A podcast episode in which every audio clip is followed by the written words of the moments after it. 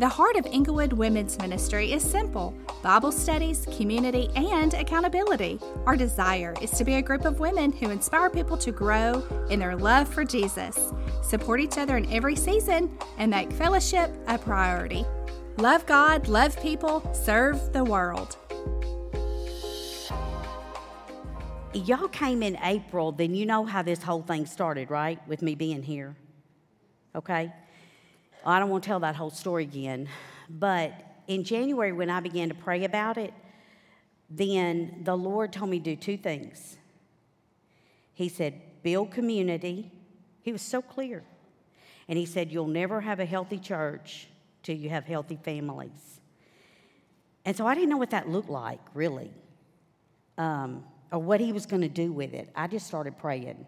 And y'all know I pray about everything. My husband can tell you. My mentor is here, Carol Bivens. She can tell you. So I just began to pray, and so I sat in the saddle for the first time on June 1, and I started praying about, how would we get these women together? How would we build community? And how would we have healthy families? Because let me tell you what, we're all in a mess. Did y'all know that? Woo, we really are. And so in this seat, I see that a lot. People are either going into some kind of crisis or coming out or just got out of one. And mamas have it worse than anybody, right? So I just started praying about it and who I was going to invite. And so I had a lot of people telling me, oh, please see if you can get this person to come for an event. And see if you can get this person. You know how expensive those people are? I'm sorry, I love you, but... It's okay, I'm free. I know.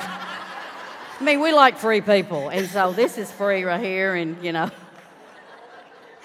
We really wanted to all sit on the same couch, and Pastor Ramsey said, you can't do that. You got to spread out, so here we are. We want to be together, though. But anyway, I started praying about it, and the Lord brought Suzette's name to my mind.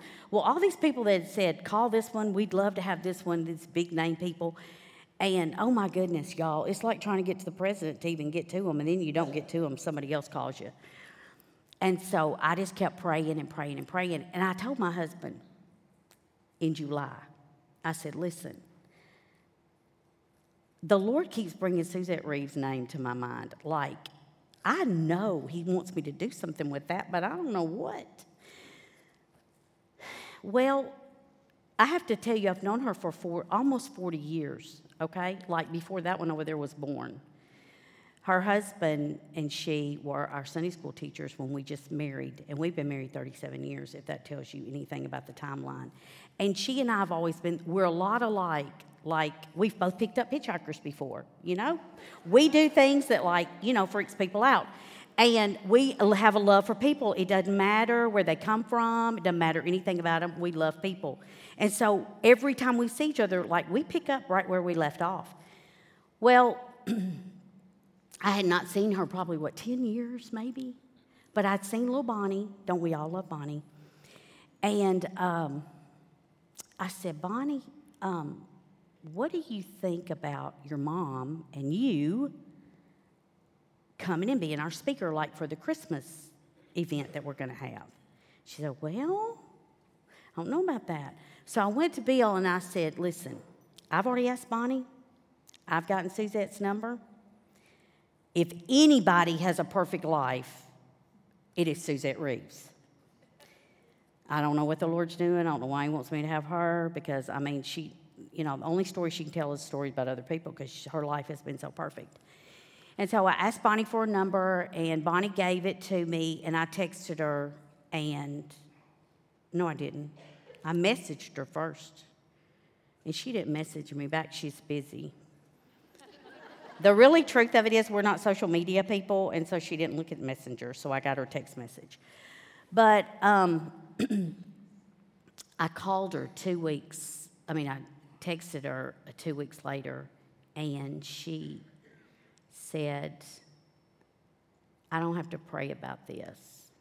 I said, are you kidding me? She said, no, Bonnie told me about it a couple of weeks ago. And she said, are y'all ready for this? To me on the other end. I don't have to ask you. She said, listen, I know to everybody in the world, my life seems perfect. Wow. I just said that to Bill. And she said, and I've been praying about an opportunity to share my story. And so, yeah, I'll do it. And so here they are. This is Suzette Reeves, my friend of almost 40 years, and her daughter, Bonnie, and they're going to share their story tonight. And another neat thing, are you ready for this? I love how God weaves these stories together. Y'all, I couldn't make this stuff up. I mean, especially the free part. But we have the same mentor. When I started going, y'all have heard me tell this a lot, especially if you've taken any of my classes. When I first got my first mentor, well, my first, spiritual mama, which is Carol Bivens, she was doing all the events for the Bible studies, right? And so I was a young mother. My daughter's 33, but she was just a baby. And every Friday morning, Bill made sure, my husband, that I could get to that Bible study. And Suzette orchestrated that, and Carol was the teacher, and they took me in, and that's been almost 4 decades. And here we are. Y'all, that's God. That's God. So that is all I have to say. Now, I may get so involved in conversation that I ask her questions, and she says I can do that because I've heard a lot more than she has time to do. But hit it, Hutch. What do you want to say? Well, do you want me to tell about the song first? Yeah, you said you had something about something we were singing a minute ago. Yeah. See, something's already happened that's just really interesting. If I can pronounce it. In Excelsis Deo. Is that right? Sure. Okay, so when y'all were singing that, it made me think of something I'll just have to tell you because it's really funny. But I have 3 girls and 1 boy, and the boy was the youngest. And he and I were in the car together driving down the street, and it was Christmas time, and that song was playing on the radio. And all of a sudden, he looked at me, and he said, Mama, was Jesus really born in Aunt Chelsea's stable? Aunt who? Aunt Chelsea. Aunt Chelsea. And I was like, oh, I have really failed. But he said, in Aunt Chelsea's stable. Makes sense to me. Out of the mouths of babes. So I just had to tell that funny story first because we're going to share, or I'm going to share a story and Bonnie's going to talk too. And part of it's sad, but the joy of it is the season that we're celebrating right now. And one of my favorite songs at Christmas time is Emmanuel. And it's God with us.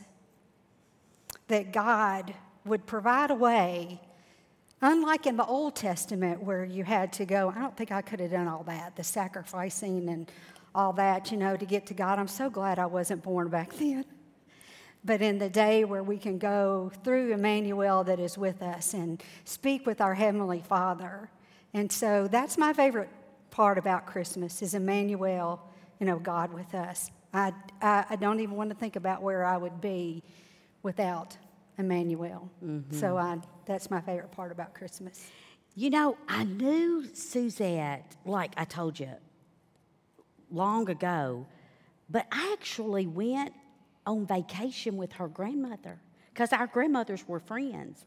That's how, and so when you said life was so bad, Brady was so wonderful, I couldn't imagine that anything could have been wrong because she was a wonderful grandmother. Yeah, she gave birth to your mom, and things went awry at some point. Yeah, yeah. So tell us that story. Okay. Well, I was one of 3 girls. My older sister was born with a severe handicap, spina bifida, and it was the worst degree of spina bifida that you can have. And so she was in and out of hospitals. My mother was 16 when she married.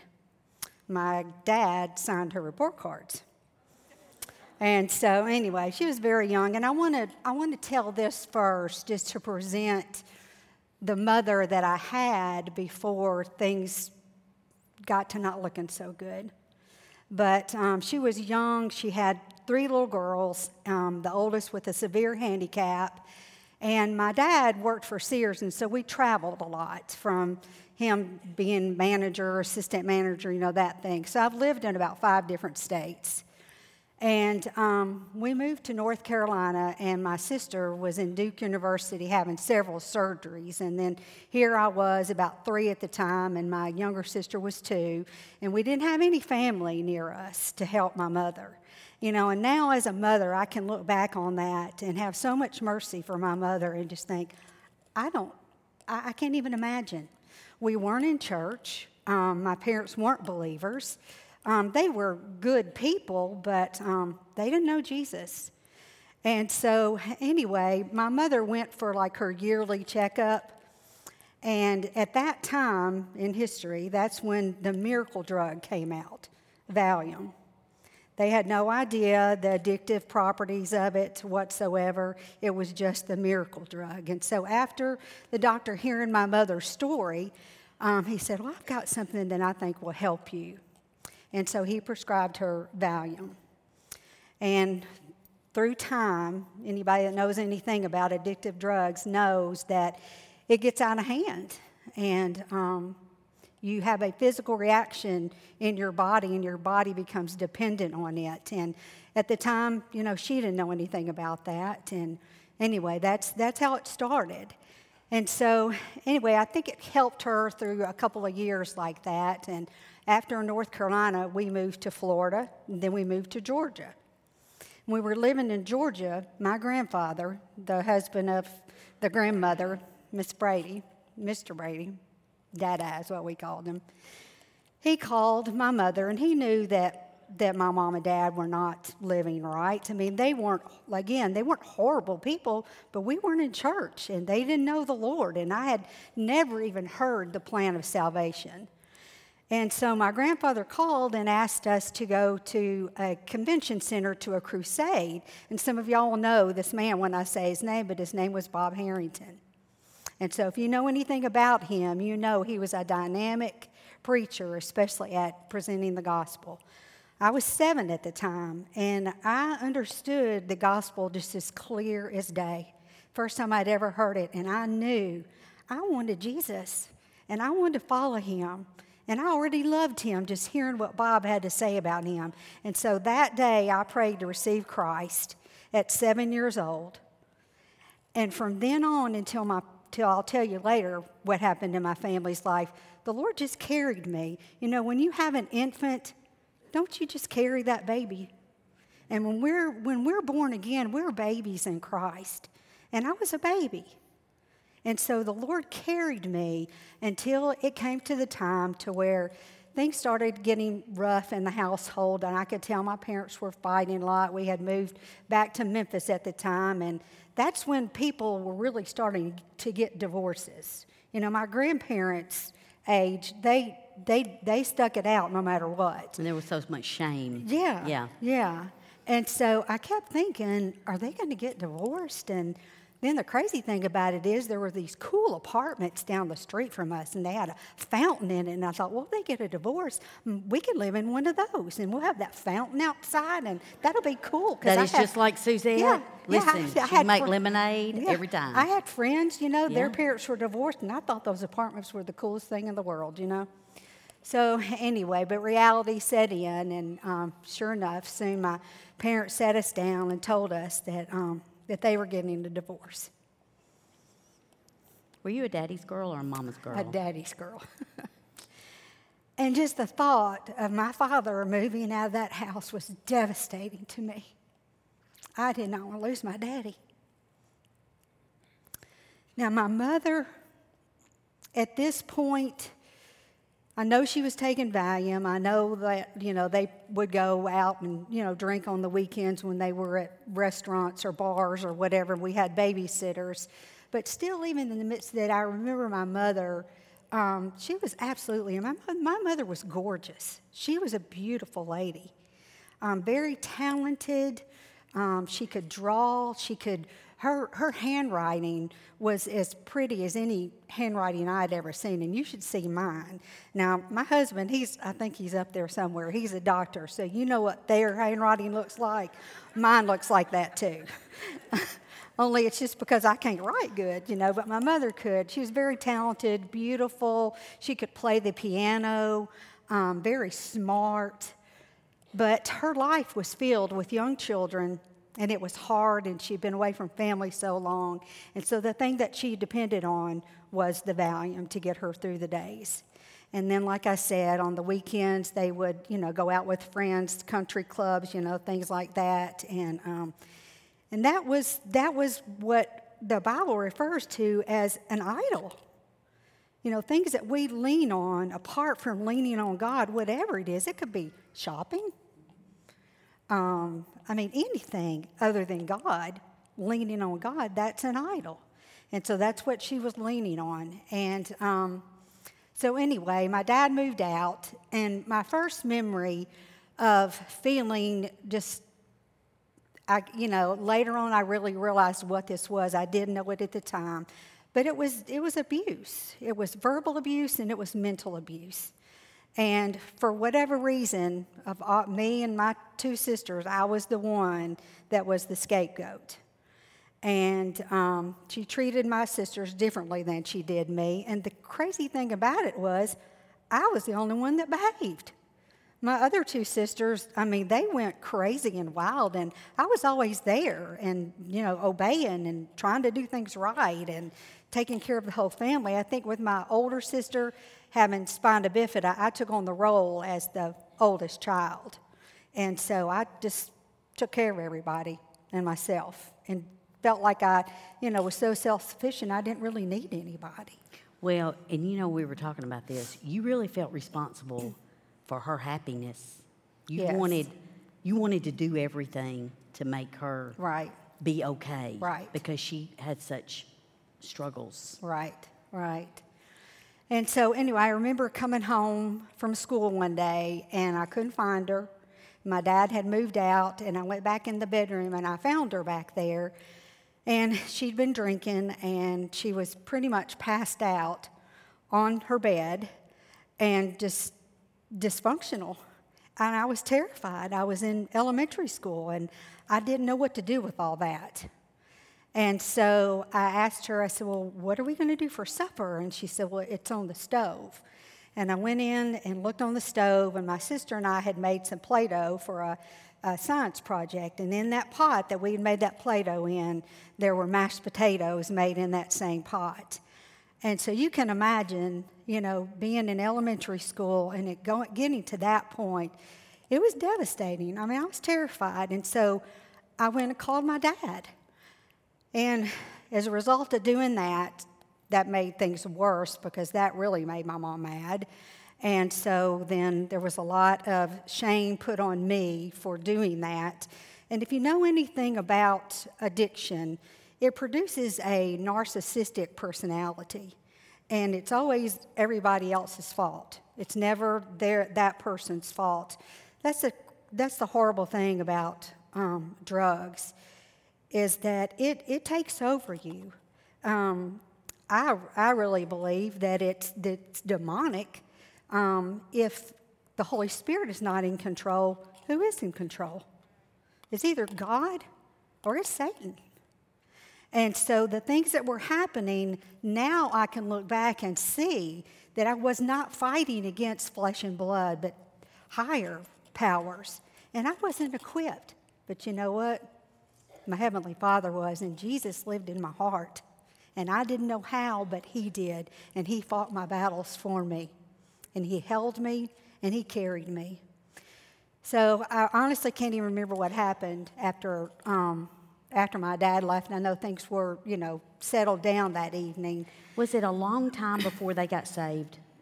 Because you're still the only unbeliever. You're the only believer in the home. Right. And Mom is the enemy is telling her things about you, and so that's escalating. At what point did y'all come to know the Lord? Did they come to know the Lord? Well, I have my other set of grandparents lived in Brownsville.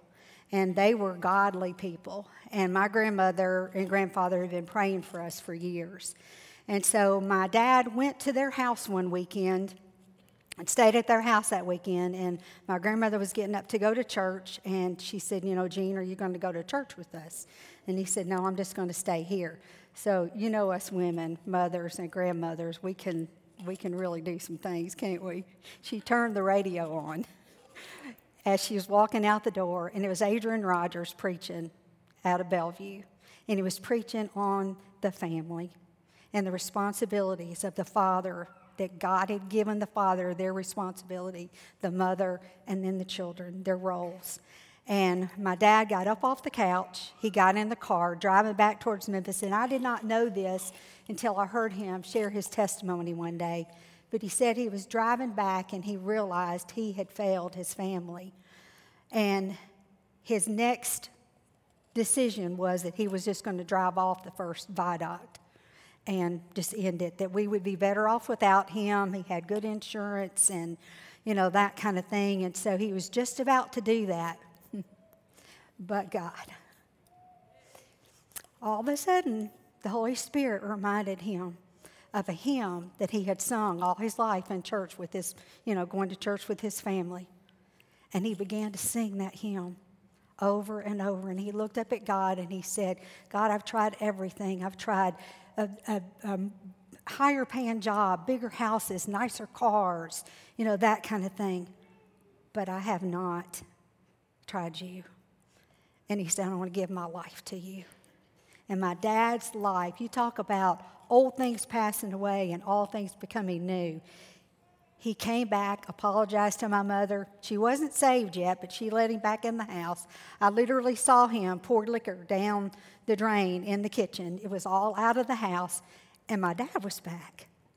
We started going to a Bible-believing church, and that's when I first begun to get in Scripture and be taught Scripture and learn how to grow and you know, as a Christian. And so my mom, about 2 years after that of us going regularly, she gave her heart to Christ. And she was very involved in Bible study fellowship in Memphis. And was actually a teacher. When she taught it, didn't she? She led it. And if anybody knows anything about that, it's real in-depth. And remember, I told you, she's very, very smart. But, you know, we all have temptations to fall back. And, you know, me and my sisters were teenagers at the time, and y'all know what it's like raising teenagers. And so some of the old habits started coming back. And I didn't really suffer much as a result of that, because by then I graduated from high school and went to college. And you talk about God being there for you, and God with us. You know, Emmanuel, boy, is he ever. I went to UT Martin, and I was dating a guy at the time from high school back where I, you know, graduated from. But that man up there in the balcony, Wade Reeves, I saw him walking across campus, and it was just like a magnet. And then I decided to go to the BSU. So I'm a freshman at college, and I go to the BSU, and I've already seen this guy walking across campus, and I thought, he's kind of cute, you know? And so anyway, I went to the BSU, and he was there. Now, y'all know, you're a freshman in college, and this guy is at the BSU. He has got to be a good guy. Yeah.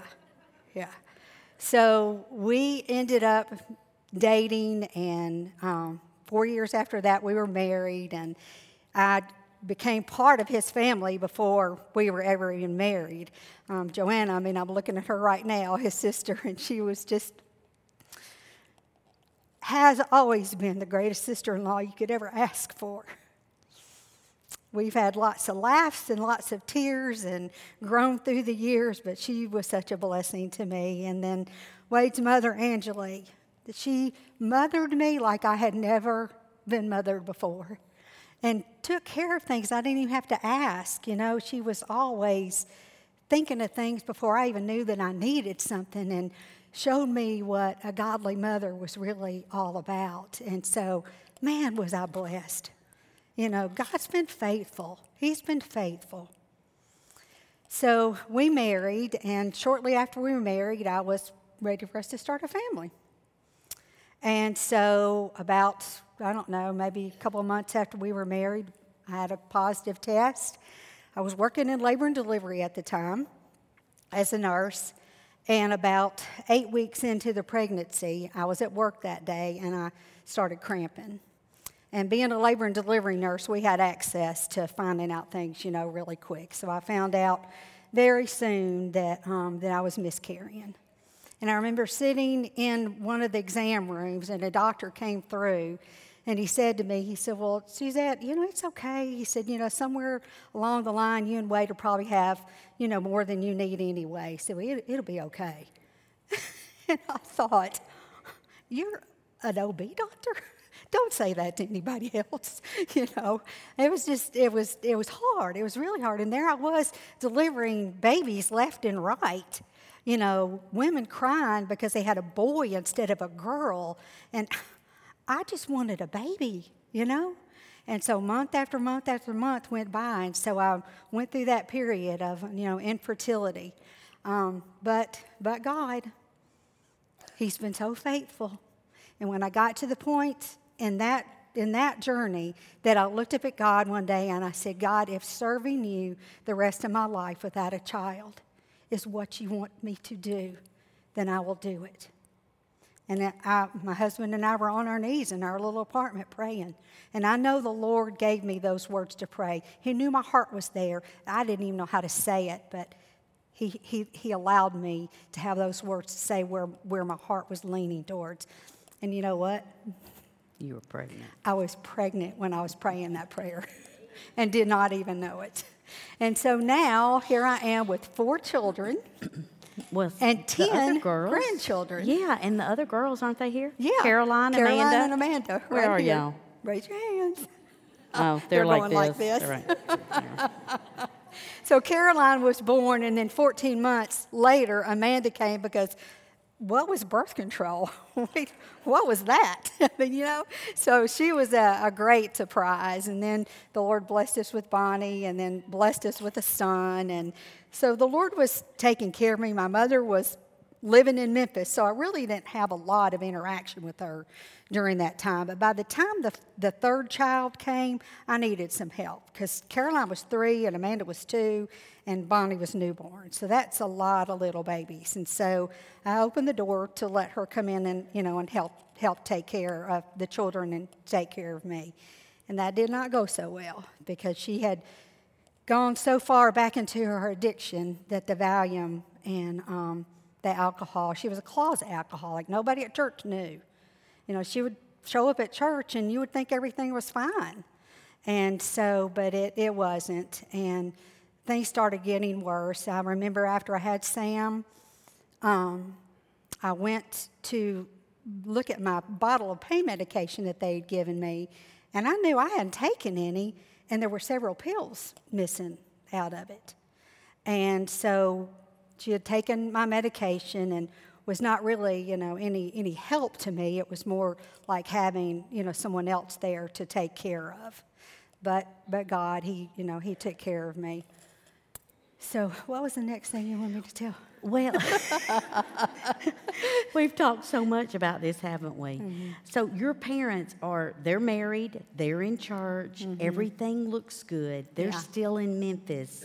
Did Dad ever move? At some point, they moved to Milan. Yes. And Dad keeps Mom pretty grounded, right? Yes. And you've got this wonderful relationship with him, and really kept her at bay, right? Because she was not unkind to you like she had been in your childhood, right? But they moved here and began to go to church with you. Yeah, my dad retired, and they moved to Milan.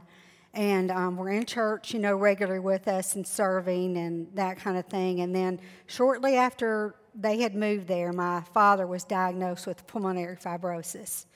And it had a bad prognosis. And I remember hearing the doctor telling us that he had that and what the outcome of that was. But it really just didn't sink in because I'm thinking, that's my dad. I mean, I hear he's got this. He'll be okay, you know. but he wasn't. 6 months later, he passed away. And then 6 months after that, my younger sister passed away. She went in for some outpatient surgery in Nashville, and the surgeon made a mistake, punctured her intestines 3 times, and she died 3 days later of sepsis. So my father died, my sister died within 6 months, and within the next several years, I buried every one of my immediate family members, except my mother. So I was left with my mother and my dad not there, or my sisters not there, and the addiction really escalated. And I can remember if I would see her number on my caller ID, I would have a physical reaction from head to toe because I never knew what I was going to be dealing with when the phone rang. I remember, you know, it's true, this phrase, and you've probably heard it before, but hurting people hurt people. Hurting people hurt people. Hurting people hurt people. Uh-huh. And she was hurting, and this medication was controlling her, and I was an easy target. Yeah, and she was going to church with you. Yes. Dad was gone, and you know, it was hard for her to see. Your life seemed, I mean, it did, Suzette. I mean, your life just has been so beautiful. Your children are beautiful. You've got a wonderful husband, and she's looking at all that, mm-hmm. unable to stop the addiction. Mm-hmm. Your dad is gone. You're all she has left. She's going to church. So instead of being proud of you and edifying you, you know, it's your worst nightmare mm-hmm. that in the church she is trying to destroy your yes. good reputation. Yes, yes. I mean, and that had to be I would painful. Literally have people come to me, you know, and say, you know, you should take better care of your mother. You should do this. You should do that. Not knowing that you had to have those boundaries. Yeah, not having any idea what that really looked like. And there were times, I know you and I talked about, how many times you really got discouraged about that because you felt so lonely because you never shared it with anybody. But, God, tell them about the antique store. You know the scripture that says that God fights your battles for you? He does, y'all.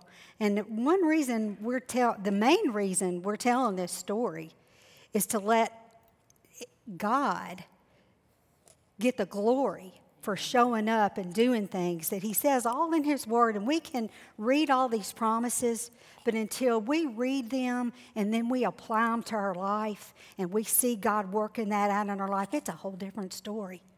And the sad part about it is sometimes it has to get so dark that we see the light, but that the darker it is, the brighter that light is. And I've experienced that. And the whole point in sharing all these stories is that you all, as you hear this, might get joy out of hearing it because of what God is doing. And give us hope. Yes, yes. That his promises in his word are true. Now, some of my close friends, I was able to talk to them, but I had to be really, you know, careful. I couldn't get in front of the whole church and tell the whole church that this lady sitting on the third row, looking like the Southern Living Woman, had it all together, that she was an addict and she was cruel to me. I couldn't do that.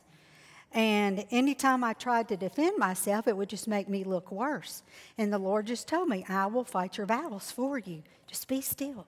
Be still. And man, that's hard for somebody like me. And even harder for somebody to be still, but to be quiet, whew, that's asking a lot. And you need to see evidence, don't you? And I think that's what happened. Yes. When he fought for you in that store, is he was giving you evidence. What she's wanting me to tell you is this is so God. I hated that I had to hear part of what happened, but it was worth hearing what happened to see what God did. But there was an antique store in Milan. You know, Milan's a small town. And there were these two guys that owned the antique store, and my mother was in there, and she was talking to these men, and there was a teacher in the store also. And my mother looked at the men, and she said, she could not wait to the day that Wade Reeves woke up and realized the real person he was married to. And woe to Suzette when that day happened. My own mother. But it wasn't my mother, it was the enemy using my mother. And I had learned through the years, had to be a conscious effort of separating those two so that God could give me mercy and grace for her at the same time and to forgive. And I had to do it over and over and over and over again. It's not always just a one-time deal. And so anyway, when I was told this story, at first I was like, why are you telling me this? Well, here's the rest of the story. There was the teacher that was in there overheard my mother say that. And when my mother walked out of the store, the teacher went up to the two men and she said, do not believe a word that woman just said to you. She said, I have known Wade and Suzette ever since they came to Milan. She said, I've taught all four of their children in school, and those are four of the happiest children I've ever been around. And I say this, very humbly. She said, Wade and Suzette are two of the godliest people that I know. And I just thought, God, that's why you let me know about this. Because he walks with me, and he talks with me. And he tells me that I am his own. And he fought that battle for me. And you know, you continue to be good to your mom. Yeah. I know you had boundaries, because but you were never unkind to her. Okay, so she got sick. I tell them about, didn't she break her femur or something happened? I was listening to Grant Gaines on the radio one Sunday morning, and his sermon was on deliverance. And so all these years of, you know, all the things that I've been going through with her, I had prayed for strength. And when Grant started preaching and he started talking about deliverance, it was like, duh, where have I been? Why have I not prayed for deliverance? Well, the truth is, it wasn't time to pray for deliverance. But God used him in that message to confirm to me that it was okay. And I had no idea what that might look like. I mean, it had gotten to the point to where I told Wade one day, I said, I cannot go on like this. It was everywhere. Everywhere I looked, she was there, you know, and really good about doing it secretively where nobody else, you know, could really see. I wished that I had had physical bruises on me so that people could have looked at me and said, run. It's okay to run. But emotional and verbal abuse is hidden, and it's scary. And I didn't even know it was that till years later. But when I did realize what it was, and I heard Grant, you know, preaching on that. One Wednesday morning, I was preparing to teach a class at church that night, and the Lord brought that back to my mind. And I looked up at God, and I said, God, I don't know what this looks like, but I'm just telling you, I am at the end. You know, the Bible says in Psalms, cast your burdens upon the Lord, and he will sustain you. He will never allow the righteous to be moved. And I looked up at God, and I said, I am fixing to be moved. I can't keep doing this. Could I just live for a little while here on the face of the earth and enjoy my husband and my children and my family without this constantly hanging over me and just the, you know, just the abuse. And I said, Lord, would you just deliver me? So I went on studying, went to church that night. On the way home, I called my mom just to check on her. She's a widow now. Okay, and the Bible does say that you're to honor your father and mother when they are in their older years. And I made sure that my mother had a roof over her head and that she had food. She could get to the doctor, things like that. But we did not have a thriving relationship. It was a very toxic relationship. And so, therefore, I had to draw boundaries to protect myself and my family, but at the same time, take care of her to the extent that I could. And so, anyway, when she picked up the phone, I could tell she was just high as a kite. And I'd been through the days of intervening, and, you know, the truth is, unless somebody is ready to change, you're beating your head against the wall trying to get them to change. And I had done that so many times, so when I could tell that she was high, I just said, oh, I was just calling to check on you, you know, and I'll talk to you later. So bear in mind, that morning I had prayed that prayer for deliverance. I hung the phone up, got home. It wasn't about 10 minutes later that my phone rang, and it was my mother. and she had taken so much medication that trying to get out of the bed, she fell, and she broke her femur. Wade and I went out there, got her to Milan General. They x-rayed. Her femur was broken. They took her to Jackson. He and I both were up with her all night long. And y'all, again, people that are struggling with addiction, they are different people. It's like they put on a whole new set of clothes and a disguise. You don't even see the same person anymore. So all through the night, it was one thing after the other, you know, screaming at the nurses, yelling at them, getting mad at me because I wouldn't go get her more pain medicine when she had just gotten pain medicine. And finally she got so outdone with me that she looked up at me and she said, and this was out of the blue, she said, "You're not coordinated." And I was like, well, where did that come from? And so I had learned through, you know, reading different, you know, books and just seeking God for wisdom on how to do this, how to deal with abusive things that are being said to you. And so I looked at her and I said, "You know, Mother, that's not true." I said, "I have my strengths and I have my weaknesses, but coordination has never been one of my weaknesses." I said, "I can ride a bike, I can water ski, I can snow ski." I said, "I was a cheerleader in high school," and this is how extreme these things get with addiction. She looked at me and she said, "Well, you weren't any good." And I said, I just looked at her and she said, "They only picked you to be a cheerleader because you were cute. You weren't any good."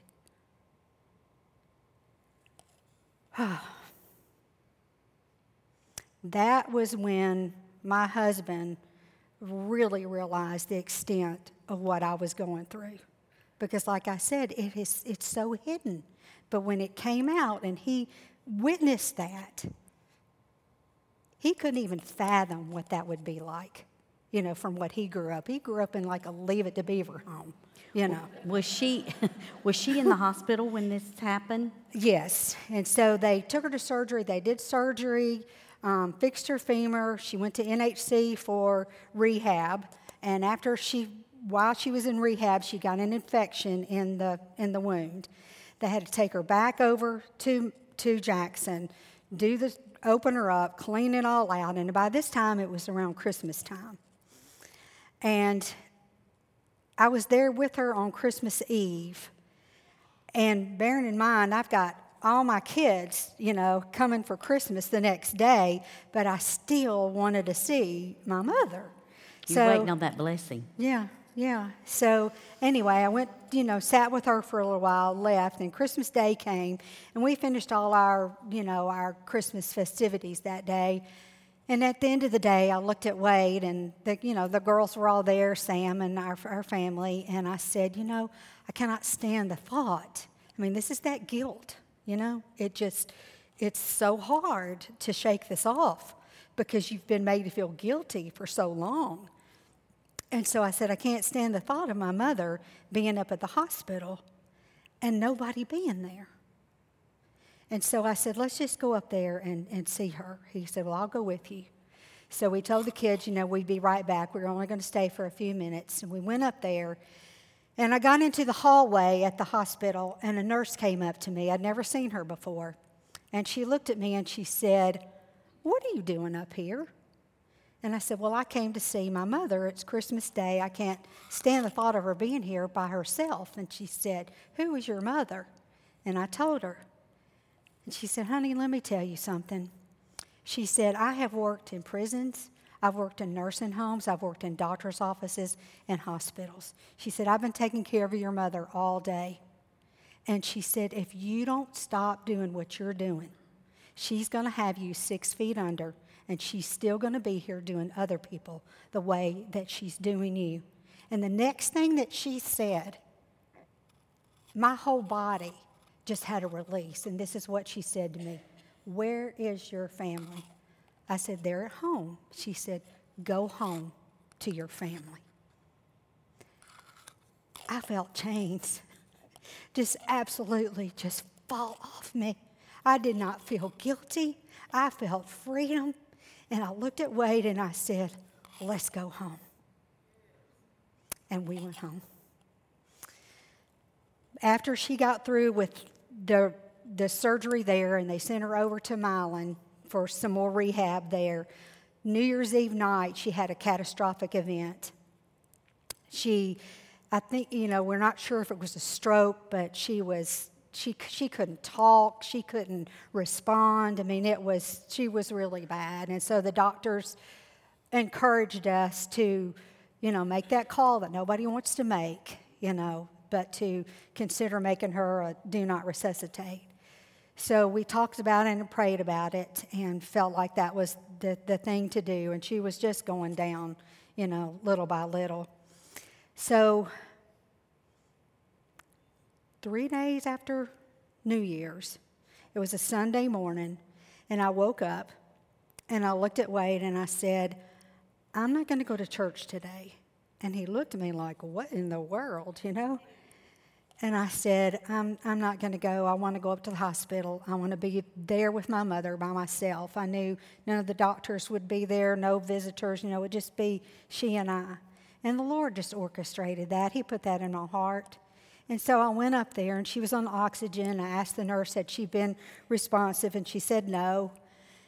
And so she left the room, and I went up to my mother, and I whispered in her ear with the oxygen blowing. It's kind of loud, so you have to, get really close for someone to hear you.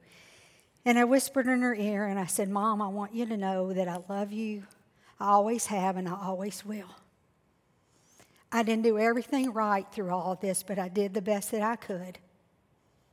And I said, I'm just sorry that we were never able to have what I know you wanted and what I really wanted to. And y'all, she'd not been responsive at all, but she whispered back to me and she said, I love you too. And she died that night. Wow. Isn't God good? Yes. He really is. That he gave me that opportunity to have, those were our final words, through the whole thing. But I'm going to tell you what the enemy means for evil, God uses for good. I just had to keep running to Jesus, keep running to God. And one thing that I was telling Melinda, too, that Carol always said, if you don't know what to do, always do this. Read your Bible, pray, and go to church. And I read my Bible, and I prayed, and I went to church. And I kept doing those things. The Lord fought for me. He walked with me. He talked with me. He didn't just get me through that. He helped me rise above it. Amen. And I know that the enemy, even as I'm sitting here sharing this, and y'all are listening, he's sorry that he ever messed with me. Because my God is bigger. My God is bigger. And he has redeemed and restored. It's been awesome. So I look at Bonnie after she tells me this story, and I mean, I'm just all into it. The first time I had no idea. I'd known her for almost 4 decades. I had no idea. And I look at Bonnie, and I said, so, okay, so what does this have to do with you? Like, I know the Lord has put y'all together. At first I thought, well, we're going to do mentoring, and then I hear her story. And Bonnie, you just got to... Bonnie has my whole heart. I love that child. But she says it so beautifully, because what would have been easy, the enemy knows. He really knows if he gets on the outside, people band together, families band together, churches, if he attacks. But when he can attack from within, he's been using that tactic for centuries. And so he tried that. It worked with your mom, Suzette. You always had joy, though. Always had joy, even when you were going through this. But, Bonnie, you got to close this up with just a little clip of how you share God's redemption. Yeah. If I can do it without crying. But, as I hear my mom share her story, and we watched a lot of it unfold, it is so clear to me that the Lord called my mom out. And he set her apart and said, I'm going to do a new thing. And if you'll walk with me, we're going to pave a new path for your family and their children and their children. And that's what we've gotten to experience, and that's what we continue to watch. I look back in some of the stories she shared, and by God's grace, I didn't have to wait until I was 7 and invited to a revival to hear the gospel. I was born into a family that was teaching me about Jesus from day one, and it was my very own mother who shared the gospel with me and pulled over on the side of the road and helped me accept Jesus as my own Savior. And then, my siblings and I, we never found my mom passed out back in her room on the floor. The only time we ever found her on the floor is when she was reading God's Word and praying. And then when Mom would come and help after pregnancies, I never had to wonder if she was going to steal my pain medication. What I look back and see is that I had a mom that was willing to set aside her life for 6 weeks after I had premature twins during COVID, and she was right by my side those whole 6 weeks. And then I think, too, to hear Mom that she had to pray for deliverance from a toxic relationship with her mother, there's not been one day that I've had to say that prayer because of God and by God's grace. And I think, her last conversation with her mom, saying that she's sorry they never had the relationship she always wanted. I can speak for all my siblings, and we have more of a relationship with our mom than we could have ever dreamed and prayed for. But it's all God, and I'm just so thankful that we get to see, someone can walk this road, but God can have a different story if we'll just walk with Him and let Him pave a different path. It really is the most wonderful time of the year, isn't it? Do you want to share anything else about one little? And I was. You saw me eyeballing Bonnie because I'm checking with her to see if she'll share this. Is the enemy did try to whisper in your ear that maybe it wasn't that wonderful? And tell us. Yeah. Well, we've talked a lot about generational curses, and the enemy's not going to let up easily. Yeah, I can say all those beautiful things, and those things are true, but don't ever think that the enemy didn't try to come after this generation as well. But he was very subtle because I had such a great mom. And our growing up was just, we could never have asked for more. But as I was doing a study very similar to Keys of Freedom that we do here at Inglewood, the Holy Spirit began to reveal some things in my heart that I just couldn't put my finger on because I was like, I don't know why I feel these things. Like, I know my mom loves me. I know we have a great relationship. But the Holy Spirit was just so kind to reveal some roots that the enemy was trying to put in my heart and make me think about my relationship with my mom. But thankfully, my mentor at the time helped me sift through those things and see that was the enemy. He was trying to come on down to this generation and rob us of the most beautiful relationship.